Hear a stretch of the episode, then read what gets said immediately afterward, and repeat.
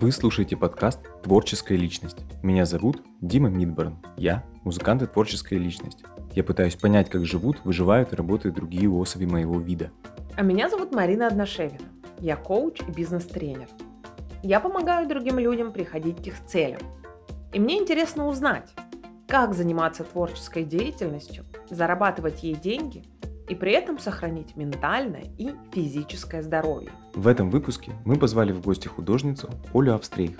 До 30 лет Оля работала продюсером в медиа, а в 2019 в 31 год пошла профессионально учиться живописи на двухгодичные курсы под кураторством Владимира Дубасарского. Сейчас работы Оли уже выставляются в России, Великобритании, Швейцарии и США. В этом выпуске мы обсудили с ней, как за такой короткий период у нее получилось стать востребованной и успешной художницей.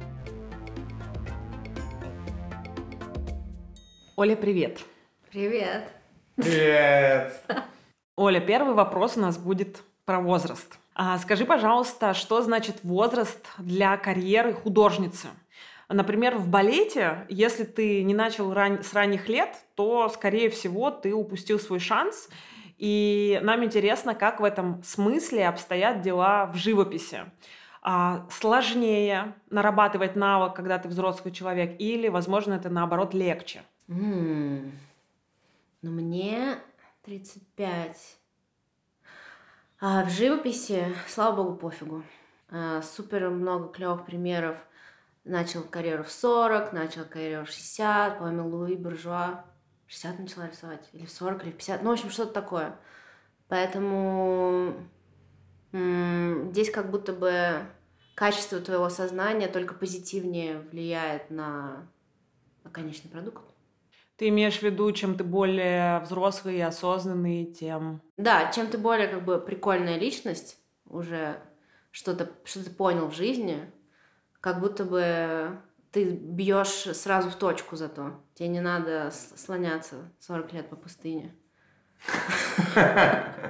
Окей. Что думаешь про возможность стать популярной после 30? В музыке, например, таких примеров. Это скорее в музыке это скорее исключение, потому что музыка индустрия молодых. Ну, ну так-то, наверное, современное искусство, конечно, тоже за за молодость. Видимо, просто такое такой социум у нас но э, как будто бы сейчас, я бы сказала, с этим все хорошо. В Европе все open колы молодой художник до 40 вообще считается в Европе. У нас вроде как 35 есть отметка. Ну, такая негласная. Может быть, из-за того, что вот у женщины, например, срок, когда ты можешь родить, все откладывается, потому что ну, жизнь по-другому сейчас устроена. В 40 нормально родить, ты должен сначала там закончить, не знаю, можешь получить обучение, понять, кем ты хочешь быть, новое получить обучение, э, поэкспериментировать, потупить, и к 40 что-то там допереть в своей жизни. Поэтому у меня ощущение, что у тебя вполне есть шанс. Ну, конечно, очень классно, когда тебе 20, ты супер талантливый, звезда, и тебя все обожают моментально, ничего никому доказывать не надо. Все очень любят э, молодую звезду, конечно твоей среде есть какой-то а, прессинг на этот счет? Mm, нет, нет. Я как-то вообще сама по себе. Я вот не на свой возраст выгляжу. Достаточно юно выгляжу. Как бы никто не знает, сколько мне лет, на самом деле, пока не скажу. А, все удивляются, и я чисто... Я 88-го года рождения, очень часто в пресс-релизах путают и пишут 98-й. И я такая... А, lovely, wow. lovely. Да, оставим так, пофигу. А, поэтому не, я не чувствую никакого вроде прессинга. Уже все, все open call, которые я просрала, я уже их просрала. Все, мне 35. Но как будто бы уже и не нужны они мне. Наш подкаст про творчество и деньги. Скажи, пожалуйста, сейчас мы видим и мы знаем, что заработок с твоих картин позволяет тебе жить в Израиле уже в течение года, а, а это одна из самых дорогих стран мира. Какой путь ты проделала к этой точке?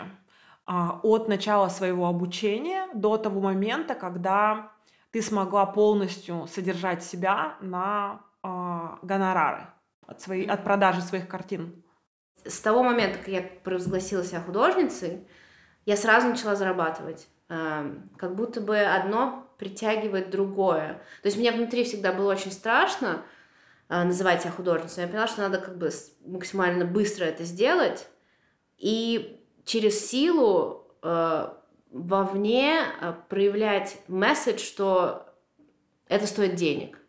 Поэтому вот я через Инстаграм продавала, там сначала за 20 тысяч, самая маленькая, потом, когда я училась э, на первом, по курсе, у меня купили за, за 90, что ли?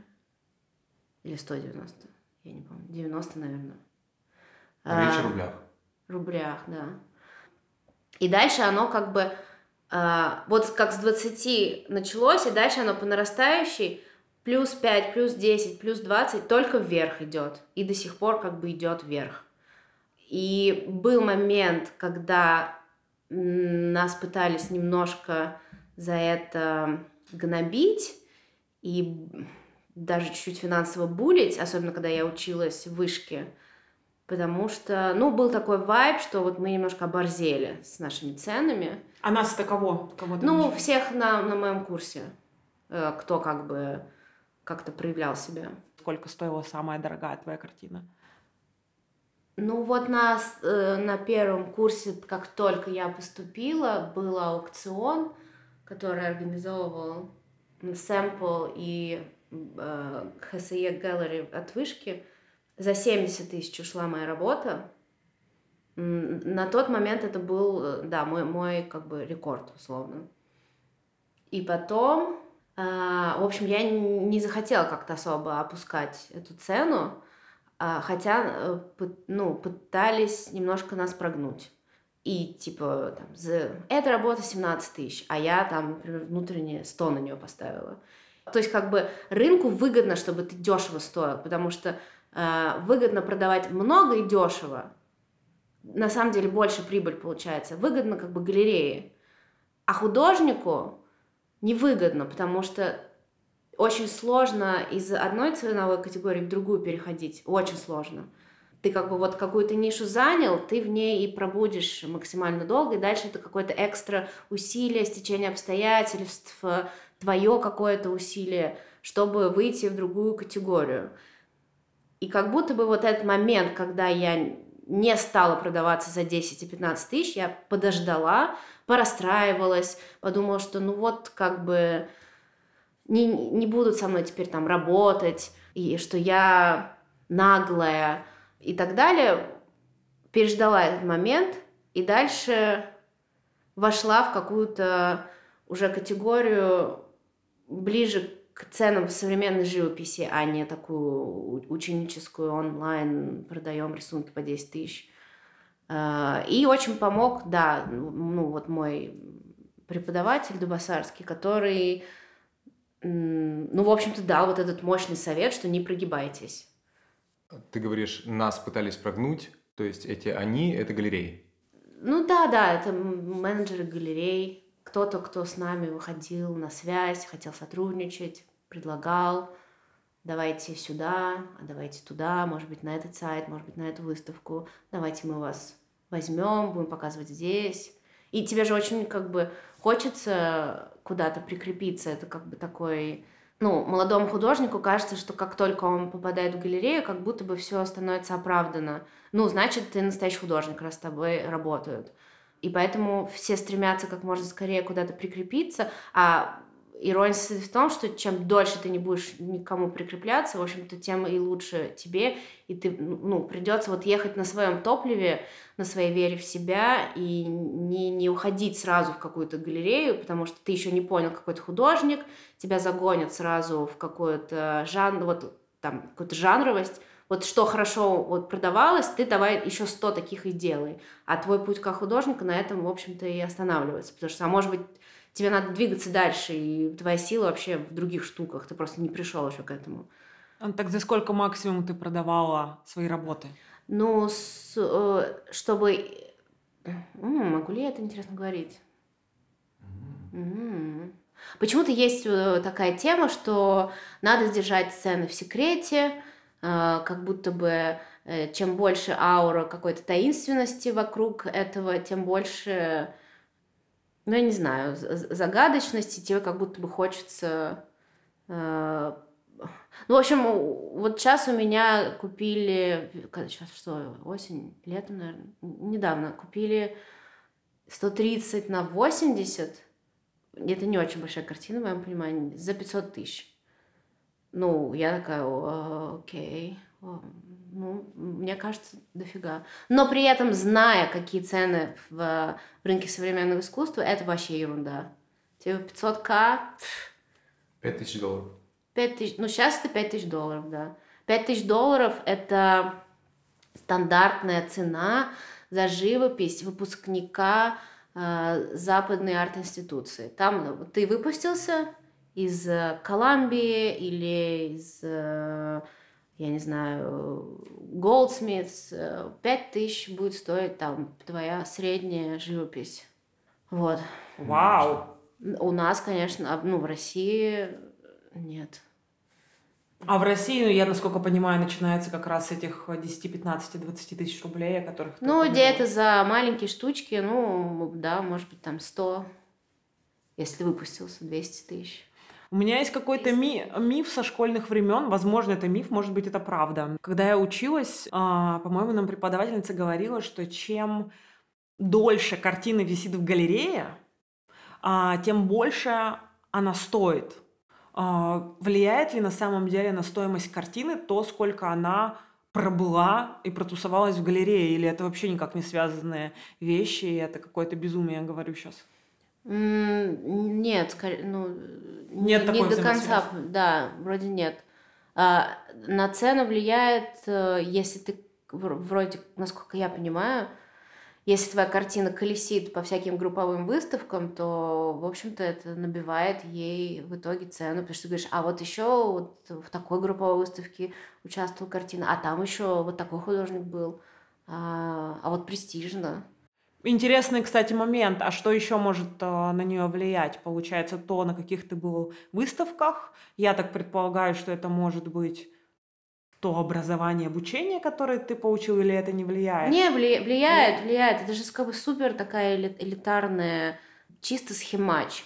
Хорошие, хорошую школу окончил, дальше э, участвуешь сначала в групповых выставках, потом важно, какая у тебя первая сольная э, сольная выставка, потом в каких-то коллекциях.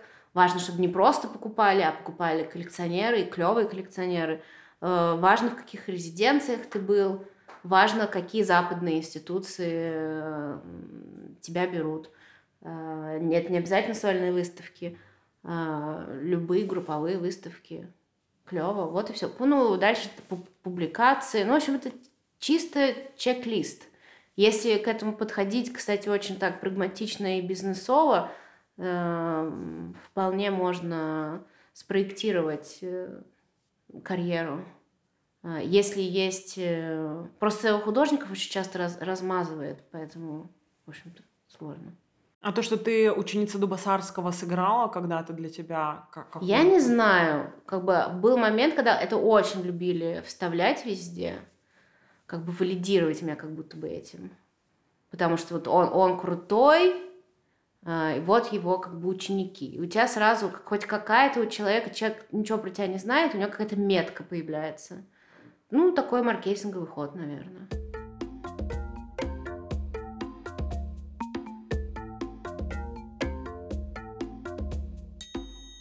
За четырех-пятилетнюю карьеру если оглядываться назад, что бы ты сделала так же, а что бы ты вообще не делала? Блин, а. можно было и побольше, конечно, сделать за четырехлетнюю карьеру, пятилетнюю карьеру. Никогда об этом не думаешь, расстроюсь. Я бы точно не участвовала в каких-то вообще ни о чем, каких-то фуфловых, э, как называется, самодеятельности, вот. Это выставки без имени ты Ну да, это где-то там позвали, и ты настолько как бы голодный, hungry for что-то, э, что соглашаешься на все, думая, а вдруг вот здесь там с кем-то познакомишься, какая-то будет возможность. А в итоге тратишь кучу сил, э, никаких знакомств, никаких возможностей, никаких продаж, э, но ты по всему городу протаскался с тяжелыми холстами, сам все повесил, сам все сфоткал, и выхлопа ноль. Э, но из-за того, что, ну, в общем, ты все время в себе сомневаешься, поэтому вот куда зовут, соглашаешься. Вроде как не можешь сказать нет. Если бы я имела скилл говорить нет раньше, наверное, можно было бы просто себя не распылять на всякую ерунду.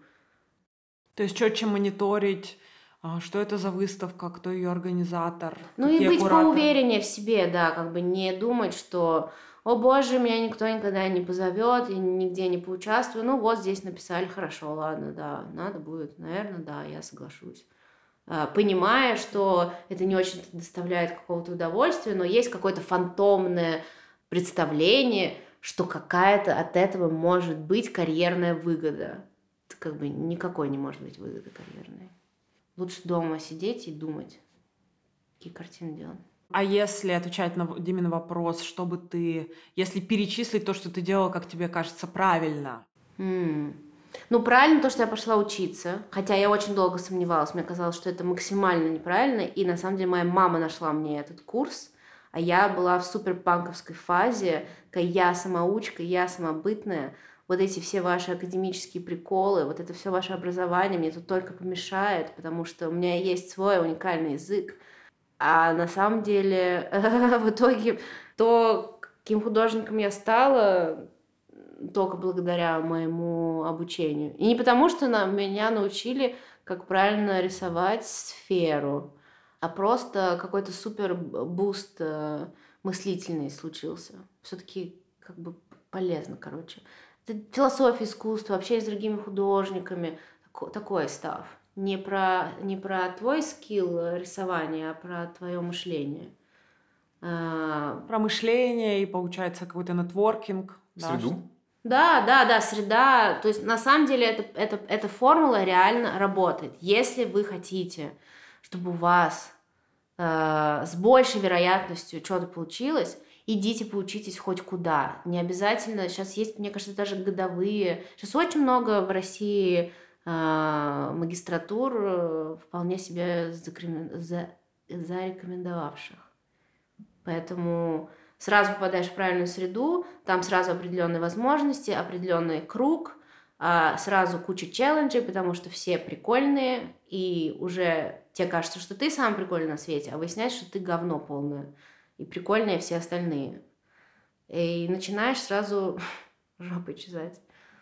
Интересно, слышала другой взгляд на образование, о том, что образование может как раз-таки задать тебе какую-то а, какой-то вектор, а, от которого будет сложно потом отклониться в другую это первое, это это если первое образование, думаю, вот эта проблема есть. И я что-то как-то да, я сразу со своей башни я говорю только про магистратуру. А если идти как бы во сколько там поступают люди, 18 лет, и на 5 лет влипнуть куда-то, куда не надо было, то да, конечно, стрясти это очень сложно.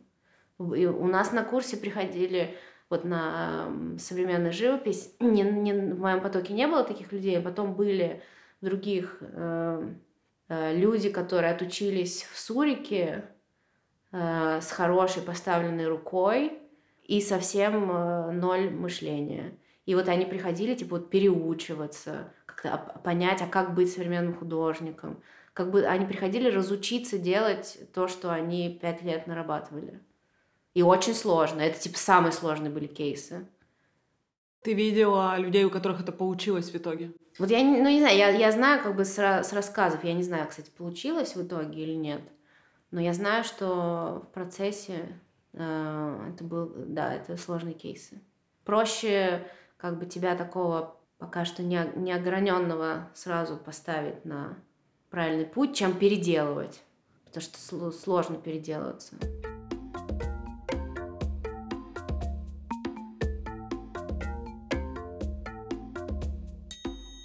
Оля, интересно поговорить с тобой про образование и критику. Первый наш гость Антон Маскеляды и руководитель и директор музыкальной школы, он считает, что критика может очень сильно навредить ученику на его первых шагах. И он старается, как я поняла его взгляд, он старается, наоборот, скорее делать упор на поддержку а, своих студентов во время их первых шагов.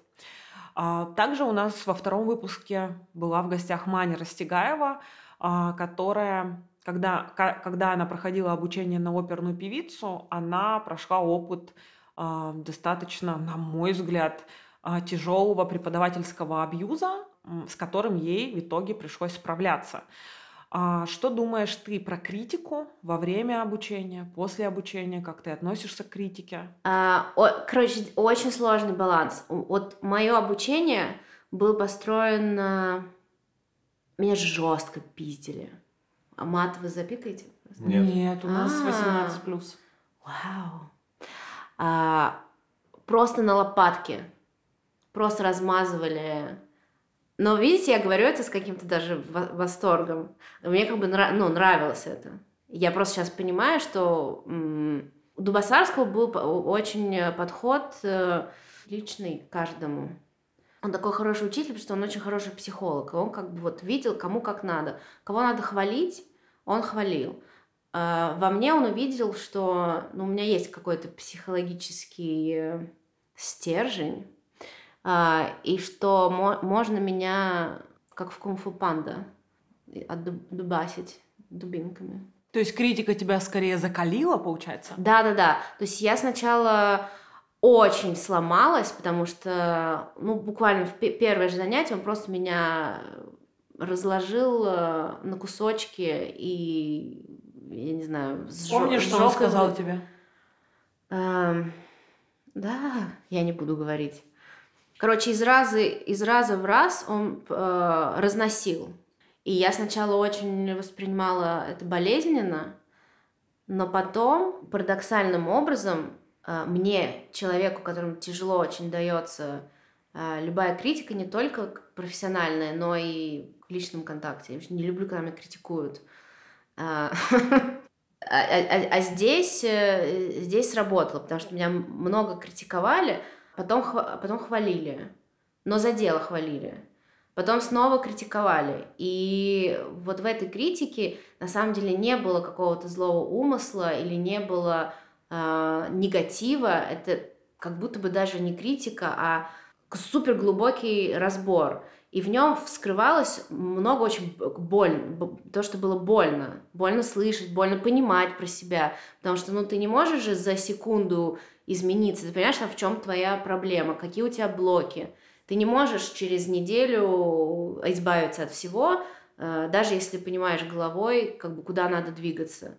А, и поэтому как бы все время наступать на эти мозоли, э, но ты не расслабляешься из-за этого. И поэтому э, рост получался очень стремительный.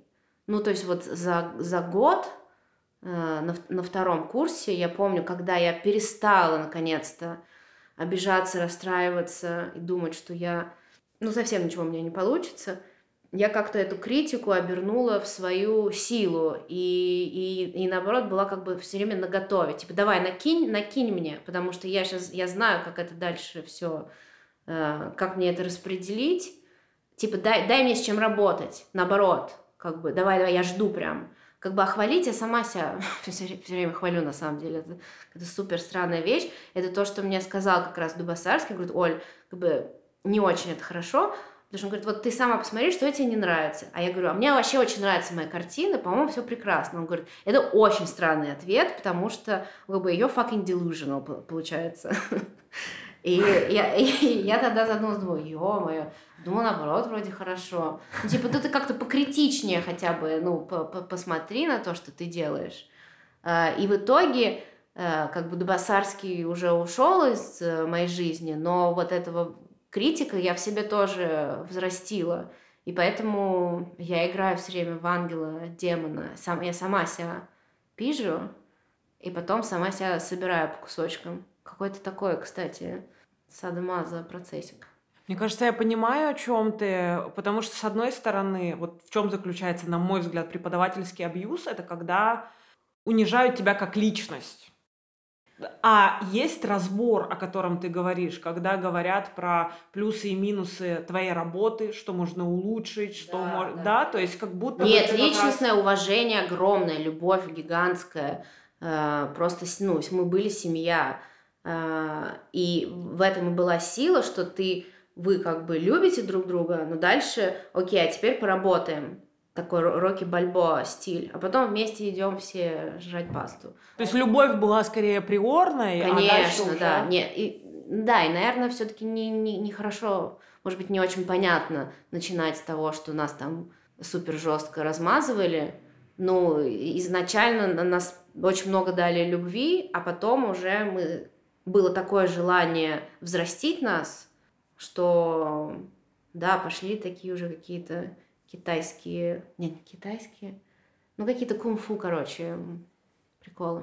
Так я позволяла с собой обращаться только Дубасарскому. Вот ему было можно, потому что я понимала, что за этим стоит, какие у нас отношения, как это на самом деле мной воспринимается, какие мотивы. Но вот так вот, чтобы мне кто-то извне что-то начал говорить, я очень бешусь. Даже галерист, если начинает какое-то высказывать мнение по поводу моих картин, э, я про себя как бы изничтожаю за любой комментарий. Потому что, ну, как бы, сори, я тут художник, я знаю вообще-то, как делать. Поэтому вот эту вашу критику оставьте себе. При этом, конечно же, все равно беру потом, ну, немножко успокаиваюсь и понимаю, что, ага, окей, на самом деле я понимаю, что имел в виду человек, да, надо, надо поработать с этим, может быть.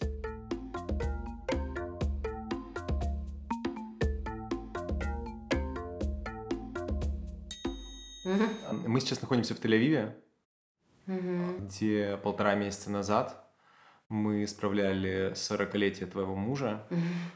и э, за добрый десяток раз мы спустились в бункер, потому что началась война. Мгм. Вопрос такой. Продолжаешь ли ты что-то делать сейчас? И влияет ли это на твое творчество? Мгм. О, это суперсложный вопрос. Ам, Я, я работаю. Э, Пока что я один раз только была в студии. Э, За полтора месяца. За полтора месяца, да. Ой, ужас, так тяжело было. Так, сейчас я попробую сформулировать. В общем, на самом деле, э, много об этом думала, когда началась э, война с Украиной, потому что был такой, ну, как бы я как художник не сталкивалась с такой реальностью. А, И я подумала, fuck, как, как кошмар происходит. Ну, я не могу больше делать там, не знаю, какие-то свои штуки. Это же такой фейк. э, Я как бы вообще предаю, э, предаю себя и мир. И было очень тяжело. И я пыталась, я ресерчила какое-то военное искусство, там, а что вот делали американцы во время там, войны во Вьетнаме. А, Пыталась как-то имитировать даже какие-то штуки. И поняла, что вообще не надо так делать, потому что фейк, он и есть фейк. И если это не какое-то что-то тобой прожитое, не что-то искреннее, и, и лишь твоя только какой-то страх несоответствия повестки, или что скажут, а вот как же это цветочки ты делаешь, когда здесь вот буча у нас. И, в общем, я поняла, пришла к выводу, что самое главное это оставаться собой, потому что даже если ты вдруг нарисуешь цветочки, контекст, э, в общем, все меняет. И через месяц ты посмотришь на них, и будет понятно, из какого места они делались в твоей, как бы, как сказать, where they came from. Сейчас тоже. Там есть прекрасная художница Зоя Черкасская Нади, я не знаю, как правильно ударение, она живет э, в Израиле, и как только случилась э, резня на фестивале Нова, уже через два дня она сделала потрясающие картинки по мотивам того, что произошло 7 октября. Вот бегут девушки, из них льется кровь, вот лежат э, горящие дети. И как бы звучит как будто бы супер так пафосно, а, но э, работы офигенные. То есть вот у, у, у нее получается взять вот этот прямолинейный сюжет, э, и очень искренне проиллюстрировать. А, ну, потому что вот такой она художник. В принципе, все, все ее работы, они э, про какой-то быт, момент, и сейчас вот трагический момент, она его фиксирует. Я бы так не смогла. Если бы я вдруг э, нарисовала бежащих девушек э, с оторванными руками и за ними, ну, это был бы просто какой-то кошмар. Поэтому э, я, кстати, чуть-чуть пострадала и подумала, так, надо какого-то траура, надо что-то такое что-то нужно всю свою депрессию заченнелить в обязательно депрессивное искусство. А, но в итоге приехала в студию, сделала какую-то графику с жопой, как я обычно и делаю, какую-то вывернутую девку, как я обычно и делаю, и поняла, что, ну, вот, э, вот я такой человек, такой художник. Моя боль, она через э, какую-то телесность выражается. Поэтому я вроде сейчас как бы успокоилась, собираюсь, честно говоря, работать с теми темами, с которыми работаю, потому что они все равно все об этом и есть в итоге. Надо оставаться э, верным себе и своему какому-то художественному языку. Вот так. Про телесность вопрос тогда. Если я правильно помню, проект видеочат Send Nudes должны были выставлять в галерее Москвы, но в итоге там была какая-то история, что то ли его просто последний момент отменили, то ли не захотели ставить 18+, и поэтому что-то не сработало. Поправь меня, если... Ну да, да, они его просто его забанили, он стоял в программе, зацензурировали, да, из-за тела. Э, не захотели 18+, ставить. Э, и проще было просто снести проект. Ну, потому что ты ставишь 18+, меньше билетов продашь, потому что, ну вот, уже не, не придет бабушка с внучком. А что ты думаешь и чувствуешь, а, когда ты находишься в среде более свободной, где ты можешь вернуться, например, к этой теме, и я так понимаю, ты возвращаешься потихоньку к теме телесности в том, что ты делаешь? Угу. А, да пока что меня что-то преследует цензура нон-стоп. Вот в Базеле мы делали офигенный проект, и я сначала придумала а тоже вот этот офигенный проект сама про себя. Ну почему нет? Ну если ты... мы, нет, мы сделали офигенный проект, но изначально моя первая задумка была немножко другая. А, это как бы галерея, которая находится в витрине, витрина, которая находится в городе, городское пространство. И я хотела делать большую попу. И, и поскольку это Базель, Швейцария, Европа, мне даже в голову могло прийти, что что-то из-за этого всплывет. Но да, сказали, что вот попы делать не надо, ну потому что это городское пространство. На самом деле не имеет никакого отношения к политике галереи, э, но просто ты должен соблюсти да, определенный кодекс городской рекламы фактически. А потом была московская выставка, там я тоже состорожничала, а, то есть приходится все время на это все-таки про это думать, и это тоже влияет цензура на то, что ты разрешаешь себе делать или не разрешаешь. Ну да, вот немножко, кстати, с, с телесностью, да, прям есть такие формулировки, там прикрыть. Хотя Попу не прикрыть. Попу, да, кол- колготки, колготки надеть. Не, хотя на самом деле то в результате выставили одну работу с попой, и все нормально было, никакой цензуры. Да, мне кажется, я себя чуть-чуть, кстати, сдерживаю. Надо, это хороший, ты мне задал вопрос. Надо сейчас, э, можно разойтись. Пес да вперед.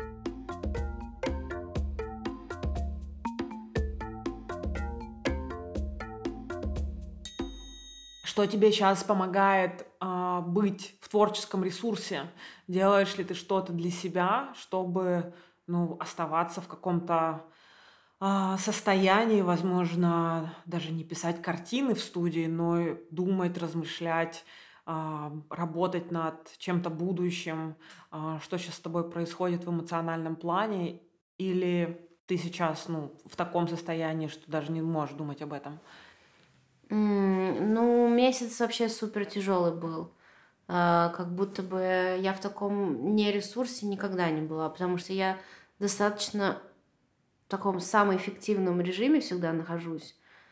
Э, у меня всегда есть план, всегда есть куча энергии, много желания, много рвения, понимания, что делать, как.